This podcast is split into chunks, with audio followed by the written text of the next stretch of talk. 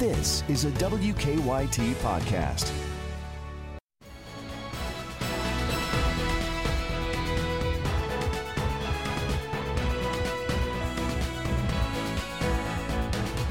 Good morning from WKYT News as we welcome you to Kentucky Newsmakers. Thanks for being here. I'm Bill Bryant. Later, we'll talk with Kentucky Secretary of State Michael Adams about the countdown to the general election, along with Stacy Roof, the president of the Kentucky Restaurant Association, about challenges for eateries.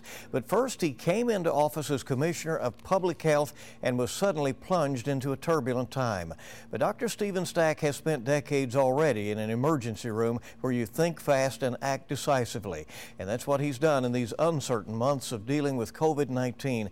Dr. Stack is joining us now, and we appreciate that very much. Commissioner, thanks for being here. Thank you, Bill. Good morning. Uh, you know, we're still obviously pre vaccine. Uh, the death toll in Kentucky is now more than a thousand. Uh, it has been a tough uh, several months here. Uh, and yet, you say there are some encouraging signs out there. We know more now, right? We do. So uh, there's still real challenges. We have a very contagious disease. It spreads easily, um, and the most vulnerable can get very sick, and, and unfortunately, um, the most vulnerable can die from this. So th- those things remain unchanged. But we now have better supplies for the hospitals. We have better access to PPE. We have a better testing uh, infrastructure. People can get tested if they need to. We've also seen in numerous states around the country just what happens when the disease gets out of control and the steps that are needed to, to be taken to try to respond to that. So I think we've, we've learned a lot. We've come a long way. We still face a big challenge, but Bill, I think we know a lot more, and we, we know now the things that we need to do to get through this, which are to watch your distance, wear a mask, and wash your hands. The governor says uh, he is no longer going to tell schools whether or not to bring students uh, into buildings. Uh, and you outlined a color coded system to, to give guidance to those schools as to how they uh, should proceed. Uh, how important is that tool? It's, it's incredibly important. So I've, I've said all along that the disease doesn't respect geographic boundaries, it doesn't respect lines drawn on a map. And so uh, this this today alone, I traversed probably three or four counties from where I woke up to where I came to work. I'll interact with people who go to numerous counties around the state. The disease will spread, but but folks have asked for local uh, control and the ability to make local decision making. Superintendents conveyed that uh, repeatedly, and we have provided that now. And so now it's very important that superintendents and their communities, that means parents and teachers and other community leaders, adhere to that guidance, meaning this is not the time uh, to say, well, now I found these reasons it doesn't work. This is the time to follow that public health guidance. Whole communities have to come together, Bill. This is not just about nursing homes or prisons or schools or factories. The whole community has to come together so the metrics apply to the whole county and the schools are expected to follow that. And local communities will have to determine um, at the end of the day, whether they followed that public health guidance and kept their folks safe. Well, in that regard, the uh, High School Athletic Association has threatened to end the seasons of some teams that have not observed COVID 19 guidelines. Do you have concerns about the coaches and schools that have been lax with the rules as they allow uh, fall sports to be played? Well, Bill, you know, I, I tried to do over these many months I've had uh, been in this role to be positive and upbeat as much as I can. And, and you know, the reality is the vast majority of people are doing the right things. And so, so let me get that out there. Thank you to the vast majority of folks who understand this is a serious problem and we got to pull together and love our neighbors and do the right thing. So thank you to the vast majority of people. But there are people who do the wrong thing. One of my colleagues from another state said a high school football team uh, took a kid with a fever 101, iced down his head so his temperature would be normal, and retook the temperature so the child could play, the uh, high school athlete could play football. You know, that's wrong. Like the governor would say, don't be doing that.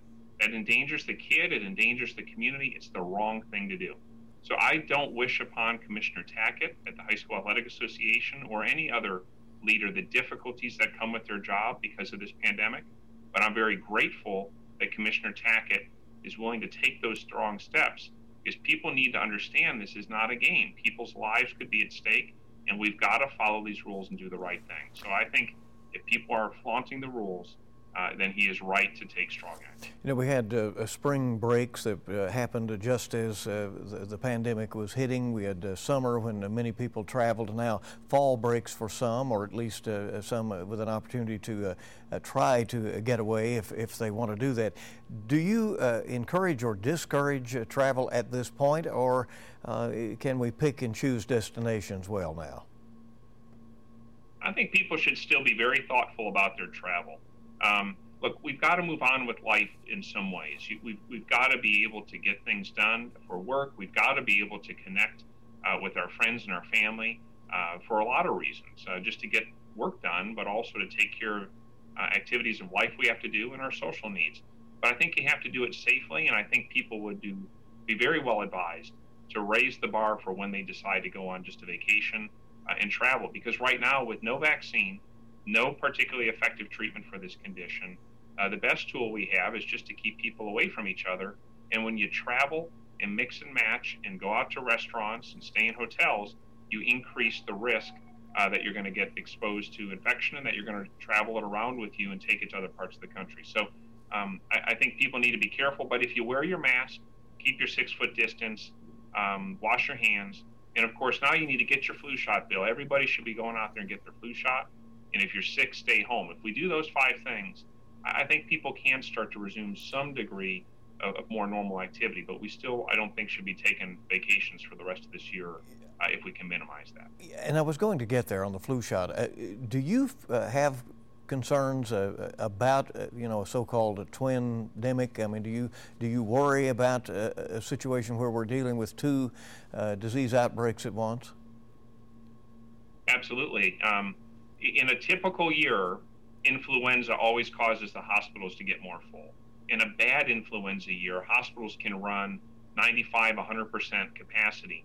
When I would work in Lexington and try to transfer folks to the university, the university can get overwhelmed with a really bad flu season because they take care of the sickest people who get hit the hardest.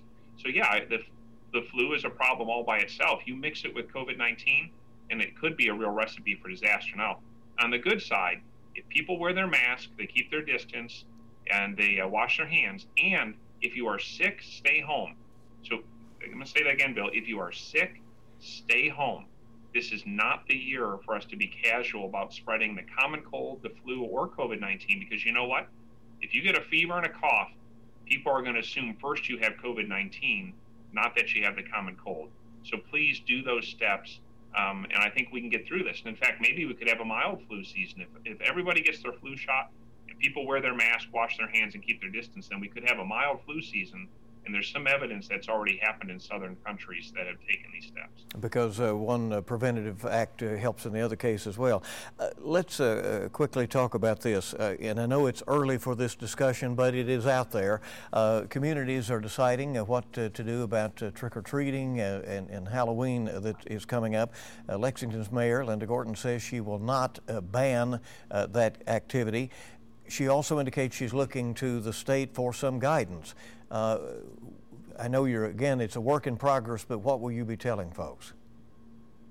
Right. So, and, and the state is looking to the CDC. So, the C- Centers for Disease Control still gives out a wealth of really useful guidance. And so, we're anticipating that'll come out soon. Uh, part of the reason this is important, and I hope that your viewership um, sees this, we really try to work together as much as we can, federal, state, and local, because when the public hears a clear and consistent message, and we're all on the same page, people are more likely to have confidence in those recommendations and more likely to follow them.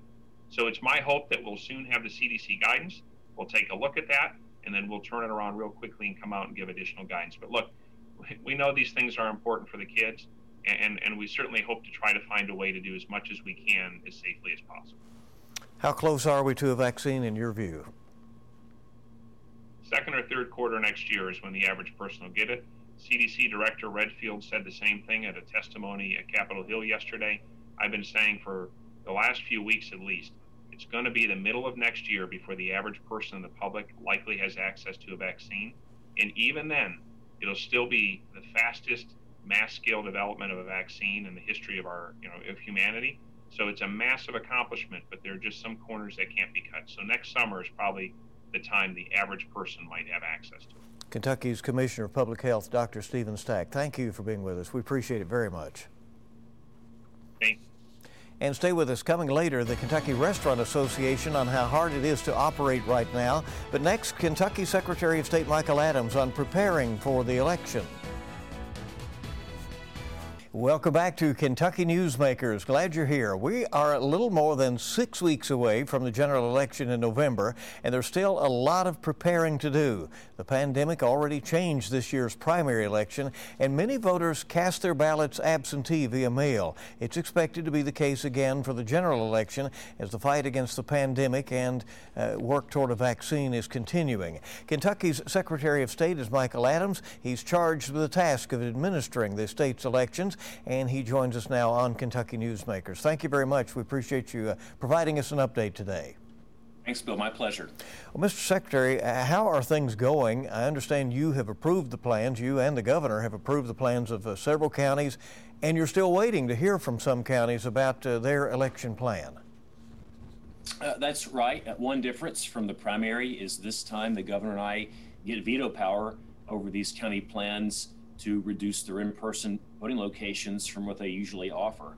Uh, we obviously uh, were blindsided uh, by some pretty big counties having just one voting location in the primary. Even though the election went smoothly, uh, we still thought we'd do a better job if we had a little tighter leash on the counties. And so uh, the governor and I have approved so far 26 county plans. Uh, I've approved another 22 beyond that that I've sent over to the governor. he's reviewing those plans. And we're still waiting to hear from a lot of counties still. We have not yet received uh, formalized plans from a lot of the big counties Jefferson, Fayette, Kenton, Boone, Pulaski, Laurel, uh, Daviess. Uh, so we're waiting on those plans. Uh, but we're actually making pretty good progress. And I think in the next two weeks, every Kentuckian will know where they can go vote and win. Do you think people uh, understand uh, their options? That they, given that you've had several hundred thousand absentee ballot requests already come in, do you think people know the, the, the different ways they can vote? Yeah, I, uh, I, I, think so. Uh, we we worked really hard in the primary to make sure people knew their options. It's not helpful to have options if you're not aware of what they are. Uh, we spent about a million dollars on sending postcards to every Kentuckian. I've asked for another million dollars for PSAs for the general election to let people know how to vote absentee, how to make sure they don't make mistakes on their ballot that are fatal uh, to the ballot being counted, and making sure they know about their early voting options. Uh, for the first time in Kentucky history, we're going to have uh, early voting in person, no excuse necessary, no appointment necessary for three full weeks for uh, November 3rd. So I think people knowing their options is, is a pretty important part of this. Uh, but I, I think Kentuckians now, they've been through this before, and they, I think, generally understand that the rules are, are pretty consistent across the primary and the general. And so we think that they're well informed, but we want to do uh, more if we can to inform them. How do you assure people uh, that this election will be safe and fair? As you know, uh, President Trump has predicted a rigged election. Uh, he does not like this uh, early voting, especially those where uh, the ballots are sent out unsolicited. Uh, can you assure Kentuckians that, that the final count will, in fact, reflect their votes? absolutely. The, the, comments the president has made have been directed at other states that don't have the same processes that we do. He's actually uh, lavishly praised Florida and their process. Florida is doing uh, what we're doing here in Kentucky. Uh, they allow people to vote absentee, uh, but they have very strict protocols on verifying identity uh, of a voter. They don't just register people to vote without their consent, like California does. They don't just mail a ballot out to everybody uh, without their request uh, beforehand, the way California does. So we have we have better rules in place, I think, than California does, and I think uh, Republicans and Democrats have confidence in our system. In the primary, 60% of Republicans voted absentee ballot. Uh, that really surprised me. I had a, a, tough row to hoe with my own party trying to persuade people that this was a reliable process. I ultimately convinced the vast majority of Republican voters. And, and you are convinced of that. Let, us let, uh, be clear that uh, you are, are, telling your fellow Republicans, uh, don't worry, this, uh, this election will be fair. Oh, absolutely. I'm speaking with respect to Kentucky. Uh, I do think that uh, my colleagues uh, in the office that I hold in uh, other states, I think they're people of integrity that want a fair election as well. I can only uh, speak to Kentucky. That's the only place I'm in charge. But yeah, we're going to have a good election, a fair election, a free election. There were all these crazy predictions in the primary. We are going to have all this vote fraud. It was false. We had all these crazy predictions we were going to have vote suppression. That was false too. We know how to do this. We've got competent county clerks and a competent state board of elections and a Secretary of State who's been an election professional his whole life. So uh, we're going to have a, a, free and a fair election. I want to assure Kentuckians of that. Do you have to watch this, though, in terms of the, the choices people make in terms of choosing among these three options? Uh, if uh, one gets uh, too far out of balance one way or the other, I mean, either you have uh, too many uh, requests for absentees and that becomes an issue, or too many people, you know, wait and want to vote on election day and there aren't the number of polling places there normally would be and uh, there are long lines. Uh, is, is balance important here? It is. Uh, what I was able to persuade the governor of after uh, spending months of time reviewing this myself, looking at data, the governor agrees with me. The best way to ensure an election is to give people options, also encourage them to use those options in roughly equivalent ways. If we have people vote absentee, it'll overload the ability to process absentee ballots. If too many people vote uh, in person on one day in a 12 hour span instead of over a three week span, well, it, will be long lines uh, for people to vote. And uh, it's going to be even harder, uh, obviously, with people six feet apart. Uh, managing these lines. And so, what we're going to try to do is encourage people to use those options and make a plan. Find out what's best for you. Is it to vote uh, by absentee ballot because of your age or health condition? Then go do that. Is it to vote on uh, November 3rd because you're waiting to figure out who you're going to vote for and decided? Then by all means do that. If you know who you're going to vote for, like most voters do, then vote before election day. Uh, you can vote starting October 13th. I'm roughly equivalent of, of people voting each of those three days absentee day. If we keep those roughly proportional, then we're going to have a good election without lines and without uh, problems if too many people crowd one leg of that three-legged stool, then that leg could snap. You know, there's several things that uh, people say that uh, out of this pandemic will be permanent. Uh, many people who have uh, worked from home uh, want that option going forward, and there are going to be some who say, hey, this is a lot more convenient than uh, going to uh, the polling place uh, 12 hours on a weekday. Uh, do you think some of this uh, change will be permanent uh, going forward? I know we're responding to an emergency right now. the legislature would have to approve changes, but do you see pressure for that?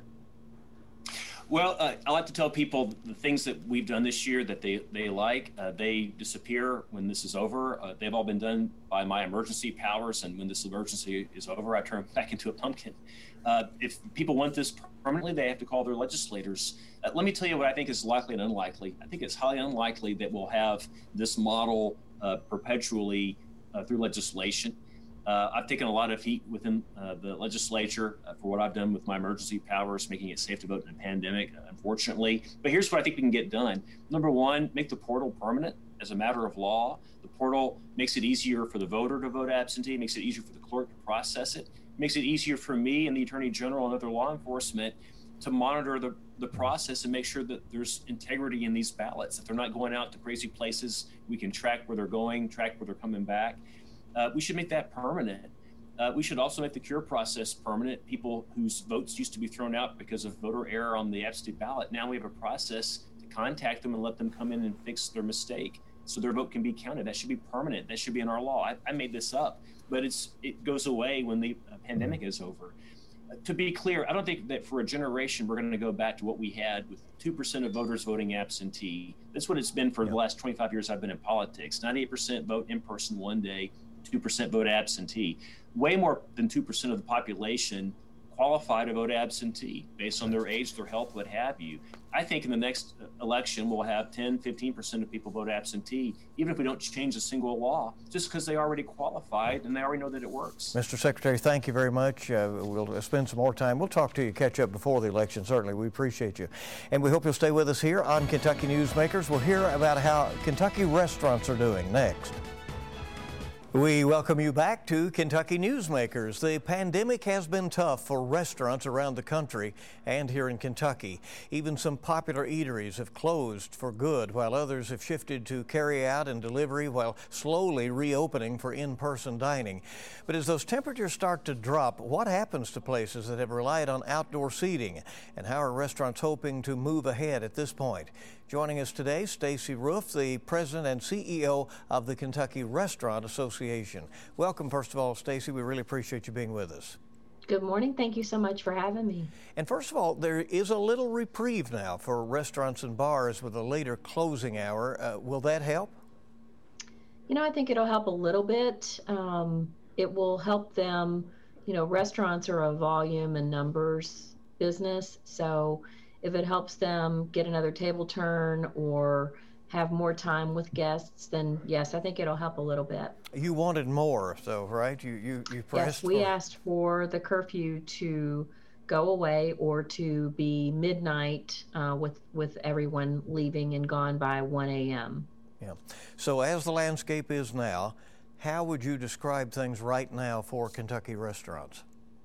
Scary. Uh, I think most operators are scared uh, about where they are right now, about what the coming months hold, about how long they can hang in there.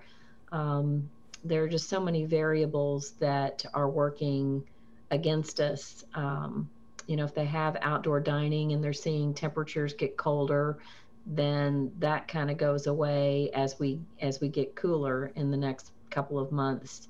Um, there are, you know, just all kinds of things happening in communities all over the state. People really want to go out, but they're discouraged really from from being together, and so they're very cautious. And so, it, you know, it's just a very uncertain mm-hmm. time, I guess, right now. What would you say uh, has made the difference in terms of those who, in some cases, say their business is actually up because they were able to adjust to uh, to carry out and delivery and other options? Maybe drive-through became uh, mm-hmm. more popular. Uh, was it uh, simply that uh, having that kind of business model that made the difference? I think that the only operators that I've talked to that their sales are up over this time last year are operations with drive-throughs and that that's been established that was already in place before all of this started. You know people are comfortable driving through and, and you'll see long lines in some cases at restaurants that have those drive-throughs available. That and the pizza business um, are really the most stable businesses that we've seen how hard is it for restaurants to keep a good service staff, uh, given that uh, you know smaller crowds would mean less in tips? Although I'm sure they, they staff with fewer people as well, so uh, uh, maybe that's a wash. Well, I think I don't think it's service staff. Um, it's just staff in general because people have um, a variety of reasons that they may need to be at home. You know, maybe they're there's a first responder in their family or someone that has to be, you know, is a nurse or a doctor or has to be at their, you know, at the hospital or at their place of business. Uh, we have children at home doing NTI. So, you know, a lot of parents just can't physically be at work. People really are social creatures. Uh, you know, they want to go out and talk to people and, uh, and, and, see their friends and maybe eat out, and yet at this point uh, don't yet feel safe how much is that lingering concern keeping a lid on a potential comeback for some restaurants? You know, I think it depends on the area uh, and how many restaurants are, you know, are around. But I think places that have outdoor options have been able to mitigate that, you know, very well. Um, that just the opportunity to offer choices to their guest and you know, do you feel more comfortable inside, outside on the patio? Um, not every oper- operator has that at their disposal, you know, mm-hmm. so those options can be limited. But um, with a reduced capacity at 50%, you know that that's such a factor in how many people can be seated, and and that really, again, with with restaurants being you know numbers and volume is what makes them money. And most operators are saying that they will not have a, profit this year or even break even. So until they're able to until that social distancing isn't a factor um, it really yeah. you know none of those things are, are going to make an, an impact you know on, on their ability to turn the tables big events uh, can mean big business uh, for restaurants when large events like the derby uh, the keeneland fall meet now the breeders cup go without fans mm-hmm. allowed in uh, what kind of additional impact does that have on the restaurant industry well it's huge because um, you know for instance you mentioned derby Derby typically happens, um, you know, the first Saturday in May, and that money is so big; it's second only to um, to the holiday season for restaurants. So that money typically carries them through the summer because in the summer month, you know, August right now, uh, past month that we had, typically, you know, not a great sales month. You know, people are on vacation or they're getting ready to go back to school. So that money kind of carries them through the summer, and then the holiday money kind of carries them through the winter. So, what's the holiday money going to look like this year? Real quickly, Stacy, some restaurants were able to uh, get by for a time with forgivable loans and uh, uh some help from uh, uh, state and federal government. Is the industry seeking and needing uh, additional help right now? Absolutely. We we have asked for a targeted um, package just for restaurant relief. And uh, we thought we were close a couple of weeks ago, and then last week, um, I guess the Senate and and uh, House in you know in Washington couldn't come to an agreement, and so now we're seeing that kind of delayed, and mm-hmm. that difference in timing could make you know a huge make it or break it kind of decision for a lot of restaurants. Uh, it's estimated that in Kentucky we'll lose about, or at least 20% of the restaurants that we have from the beginning of the pandemic. We've already seen closings, we'll continue to see closings, and with every delay in any kind of uh, relief package, you know, it just makes it tougher for them to keep going. That says it all there. Uh, Stacy, thank you for being with us. Stacy Roof from the Kentucky Restaurant Association. We do appreciate you being here. Thank you, Bill. And that is a busy edition of Kentucky Newsmakers. Thank you so much for joining us. We'll see you bright and early this week on WKYT this morning. And you make it a good week ahead.